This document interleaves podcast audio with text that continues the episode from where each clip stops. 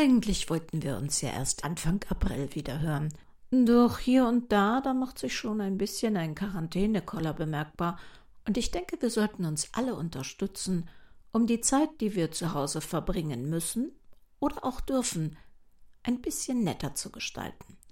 Wir fangen heute damit an, indem wir unseren Sendeplan umschmeißen, früher senden und was anderes senden, als wir ursprünglich geplant hatten. Ein bisschen was Heiteres, dachten wir, könnte Ihnen heute vielleicht mehr Spaß machen. Schwestern. Ein Kurzkrimi von Henrietta Pazzo. Ein Remake aus unserer Reihe Mitternachtsmörder. Eine Produktion des Krimi-Kiosk-Verlages Petra Weber in Köln. Sprecherinnen Lydia Zimmermann und Petra Weber. Ach, das gibt's doch nicht, verdammt. Jetzt ist doch tatsächlich diese vermaledeite Tür zugefallen. Innenmaß 49,5 Breite und 1,48,3 Zentimeter ohne Gitter und Plattenhöhe. Es reicht ja nicht, sowas auszumessen. Nein, übergründlich wie ich bin, muss ich es natürlich unbedingt auch noch selbst ausprobieren. Klar passt Sophie hier rein, selbst mit ihren paar Kilos Übergewicht. Ach, Mist, geht die Tür wohl zu? Ja, sie geht zu, leider. Diese verfluchten alten Kühlschränke. Tausendmal schon wollte ich den Elektrosperrmüll bestellen, aber nein, Sophie kann sich von diesem Schrottteil, das doch mal der Mama gehörte, gar nicht trennen.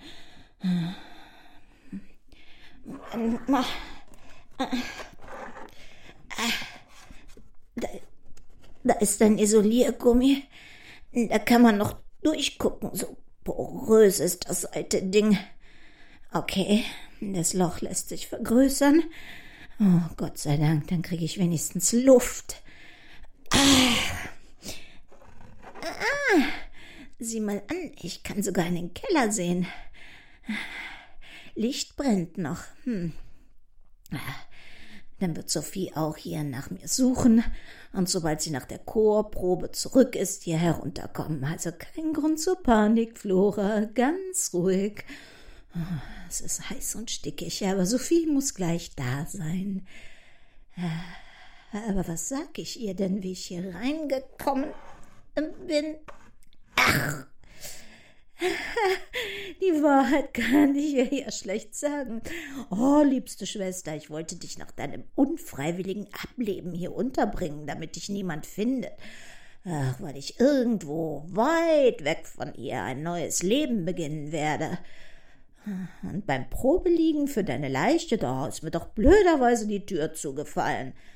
Nee, das kann ich wohl kaum sagen, da muss ich mir was anderes überlegen. Naja, besonders raffiniert muss es nicht sein, wie hat die Oma schon immer gesagt. Unsere Sophie ist heute nicht der hellste Knopf im Kästchen. Oma, ach, die hat immer gewusst, was zu tun war. Nichts konnte sie aus der Fassung bringen. Ich wäre so gern bei ihr geblieben. Man kann ein Kind nicht als Baby weggeben und es nach 9 Jahren wieder dort wegholen mit ihm und dem neuen Mann und dem kleinen Schwesterchen in einem Dorf auf dem Land eine neue, heile Welt basteln. Aber es hat Mama ja nicht interessiert, ob es mir bei der Oma besser gefiel. Ob ich in eine neue Klasse wollte, meine alten Freunde vermisste oder gar scharf drauf war, auf meine kleine Schwester Sophie aufzupassen. Oh Gott, 50 Jahre habe ich jetzt auf dich aufgepasst und nun ist Schluss, endgültig Schluss.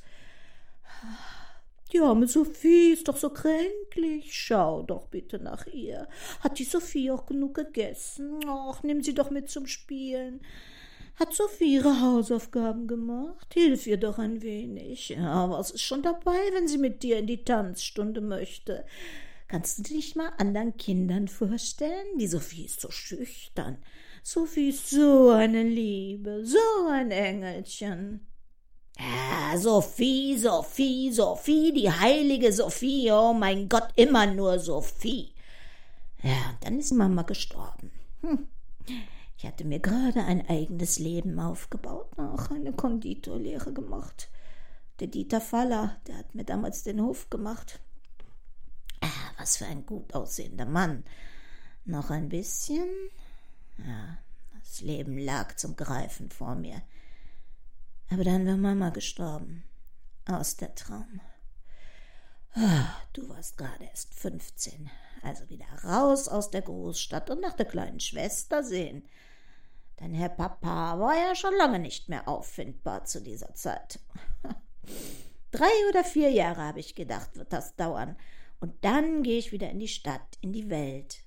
Ob zum Dieter oder sonst wem, aber nur weg von hier. Dann wolltest du aber unbedingt studieren. Literatur und Kunstgeschichte. Ach je, wo du mit Ach und Krach das Abitur geschafft hattest. Flora, das bist du mir und der Mama schuldig, dass du mich da jetzt unterstützt. Das hätte sie so gewollt. Sicher, Mama wollte immer nur das Beste für dich, selbst wenn sie es mir dann wegnehmen musste. Ah, der Rudi Anhalt, er hatte mich kurz vorher gefragt, ob ich mit ihm nach Australien ginge. Heiraten wollte mich, sich was mit mir da drüben aufbauen. Und du hast geheult wie ein Schlosshund, hast dauernd Mama zitiert.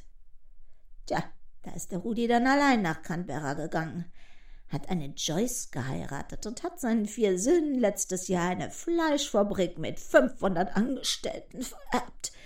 Ah, während ich mir anhören musste, dass Flaubert und Tintoretto jetzt doch nicht deine Welt sind und du dich erstmal auf Selbstfindung besinnen müsstest. Ah, wie praktisch, dass die kleine Konfiserie, die ich inzwischen hier in Mutters Haus ans Laufen gebracht hatte, deinen Lebensstil wunderbar finanzieren konnte. Och, noch ein paar Jahre, habe ich damals gedacht. Nur noch ein bisschen warten und sparen. Dann kommst du ja auch weg, Flora. Oh. Aber dann kam Niklas, dieser Taugenichts, der unter jeden Rock griff. Ja, auch unter deinen, was dann nicht ohne Folgen blieb. Ach, ich höre dich heute noch, Sophie. Flora, du willst mich doch jetzt nicht verlassen, wo unser Laden... Ja, du hast wirklich unser Laden gesagt. So gut läuft. Da lässt sich doch so ein kleines Würmchen gut intrigieren. Ich kann zwar nicht mehr so viel helfen. Ah, intrigieren. In 50 Jahren hast du dich ein einziges der reichlich von dir bemühten Fremdwörter auch richtig benutzt.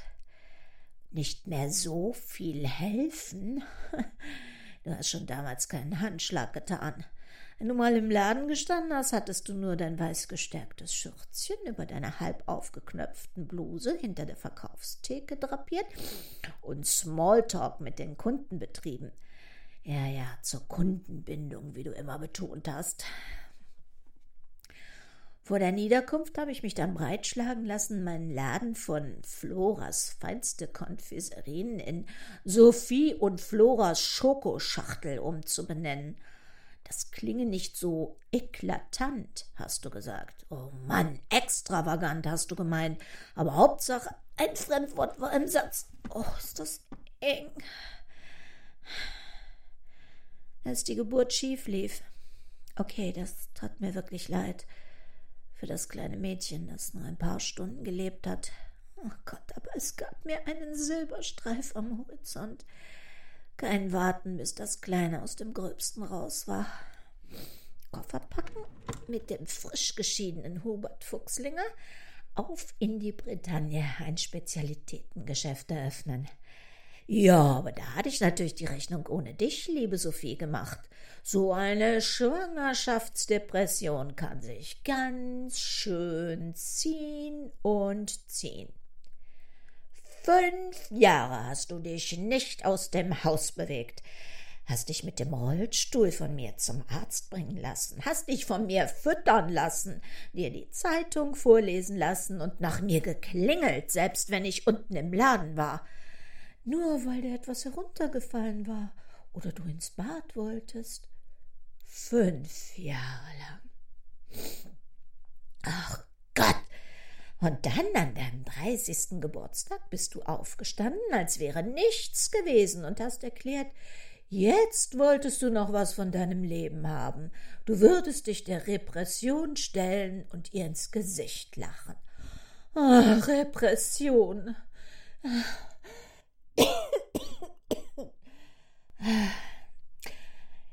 Wie geht es denn Ihrer armen Schwester? Ach, man sieht sie ja jetzt wieder öfter. Blass, das arme Ding, hat halt viel mitgemacht. Dabei ist sie eine so liebe, ganz eine gute. Die letzten 20 Jahre ist immer irgendwas gewesen. Zufällig immer, wenn ich mal mein eigenes Leben beginnen wollte.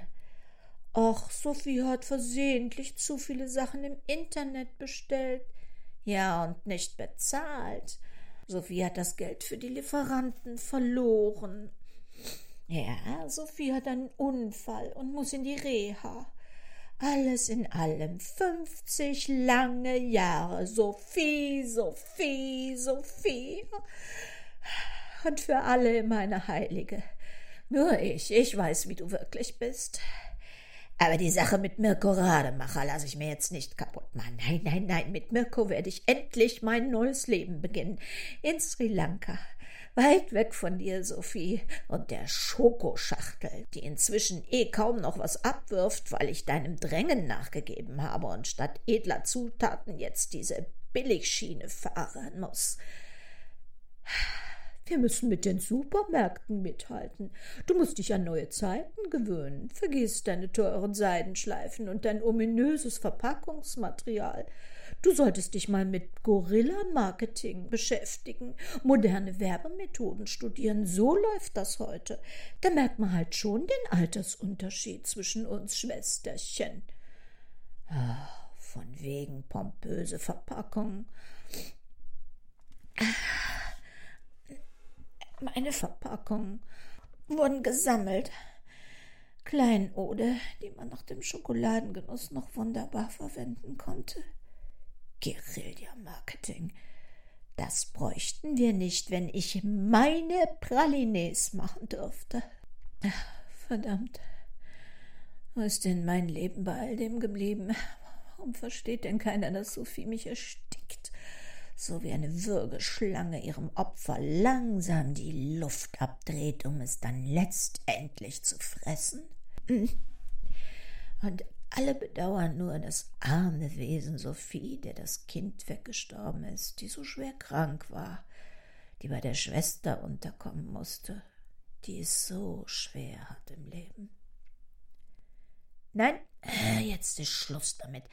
Ich will mein Leben zurück. Ach, was heißt zurück? Ich hatte ja noch nie eines. Das Wie, das ist ja nicht die Frage. Rattengift, ein paar Stolperfallen, ein bisschen an der Elektrik gespielt. Aber wohin dann mit ihr, mit der Leiche? Ins Auto und dann in den Wald? Ach Gott, nicht bei dem Gewicht. Wie soll ich sie da über die Straße bis zur Garage bekommen? Nicht mal über den Gehweg hätte ich sie schleifen können. Verbuddeln? Im Hinterhof? Womöglich vor den Augen der Nachbarn? Oder gar nachts? Ja, es geht gar nicht. Irgendwann wird eine der Fallen zuschnappen. Das Rattengift im Zitronenkuchen hat seltsamerweise nicht richtig gewirkt. Das war sicher zu wenig. Haha, im Blaubeereis habe ich vorsichtshalber die 3-fache Menge genommen. Jahrzehntelang schlurft sie über die Flure. Doch seit ich die Treppenleisten gelockert habe und der Teppich sich darüber wellt, da geht sie plötzlich wie auf rohen Eiern. Ihre alte Leselampe, die von der Mama, mit dem Wackelstecker. Tja, die benutzt sie zurzeit auch nicht. Man könnte fast glauben, sie ahnt was. Ah! Oh Gott. Ja, hier würde sie prima hineinpassen. Der große alte Kühlschrank ist ideal. Kein Mensch kommt in den Keller, wenn ich den vor meiner Abreise zusperre und alles schön schalldicht. Vielleicht riecht's irgendwann ein bisschen streng, aber hier unten merkt kein Mensch was. Alte Häuser müffeln halt immer etwas. Und den Nachbarn erzähle ich, dass sie mit mir ausgewandert ist und wir aus Sicherheitsgründen das Haus aber zunächst einmal behalten und nicht verkaufen, weil wenn es schief geht, dann könnten wir ja jederzeit zurückkommen.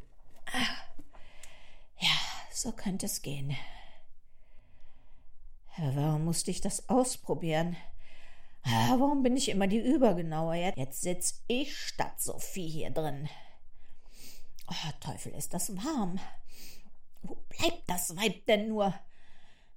Muss doch schon fast Mitternacht sein. So eine Chorprobe kann doch nicht ewig dauern.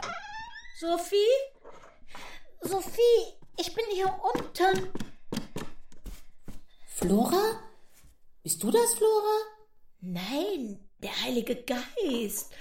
Oh, mach die Tür vom Kühlschrank auf, ich krieg keine Luft mehr. Wie bist du denn da reingekommen? Oh, ist nicht dein Ernst, dass du jetzt mit mir diskutieren willst, oder was?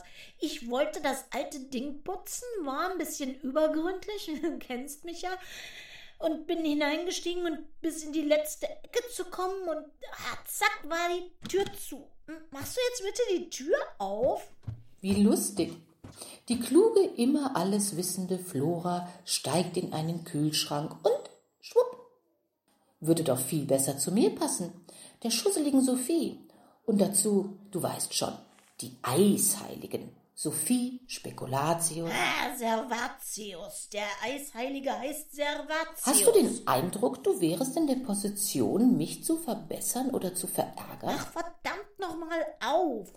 Wo ich so darüber nachdenke, vielleicht war der Kühlschrank ja wirklich für mich gedacht. Ach ja, ich bin ja die Doofe. Hältst du mich wirklich für so blöd? Ich habe mich schon gefragt, wie du es hinterher anstellen wolltest. Ich habe keine Ahnung, wovon du redest. Lass mich endlich hier raus. Keine Ahnung also? Ich rede von dem Zitronenkuchen zum Beispiel. Och, isst doch dein Stückchen, Sophie. Den magst du doch so gerne. Habe ich nur für dich gebacken. Du weißt, dass ich den nicht esse. Allerdings weiß ich das. Und das hat mich auch stutzig gemacht. Deshalb habe ich Flaubert mein Stück unter dem Tisch essen lassen.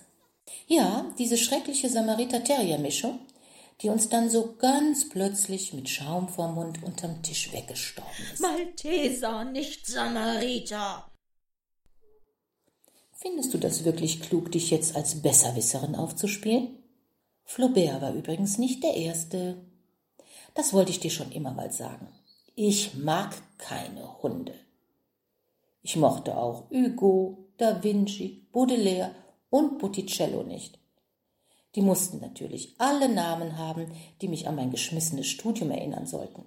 Tragisch, dass dir alle Hunde so unter der Hand wegsterben. Botticelli heißt der. Mann, du Biest. Na, das sagt ja die Richtige.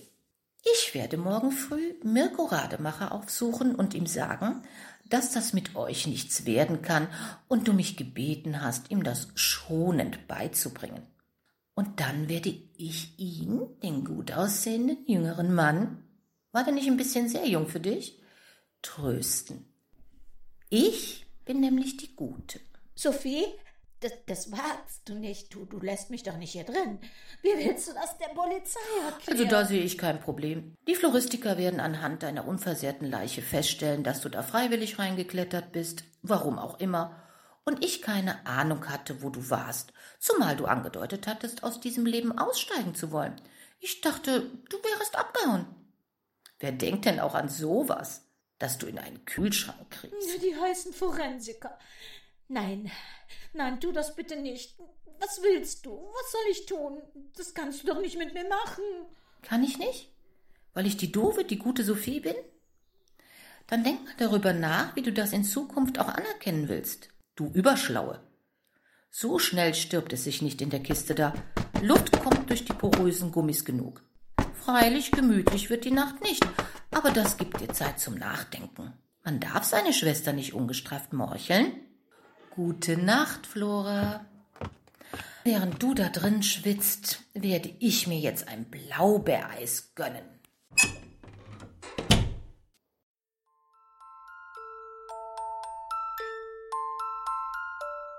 Das war für mich heute eine ganz besondere Sendung, weil die Stimme von Sophie wirklich die Stimme meiner kleinen Schwester ist. Wir alle müssen, nein dürfen, zurzeit mehr oder weniger zu Hause bleiben.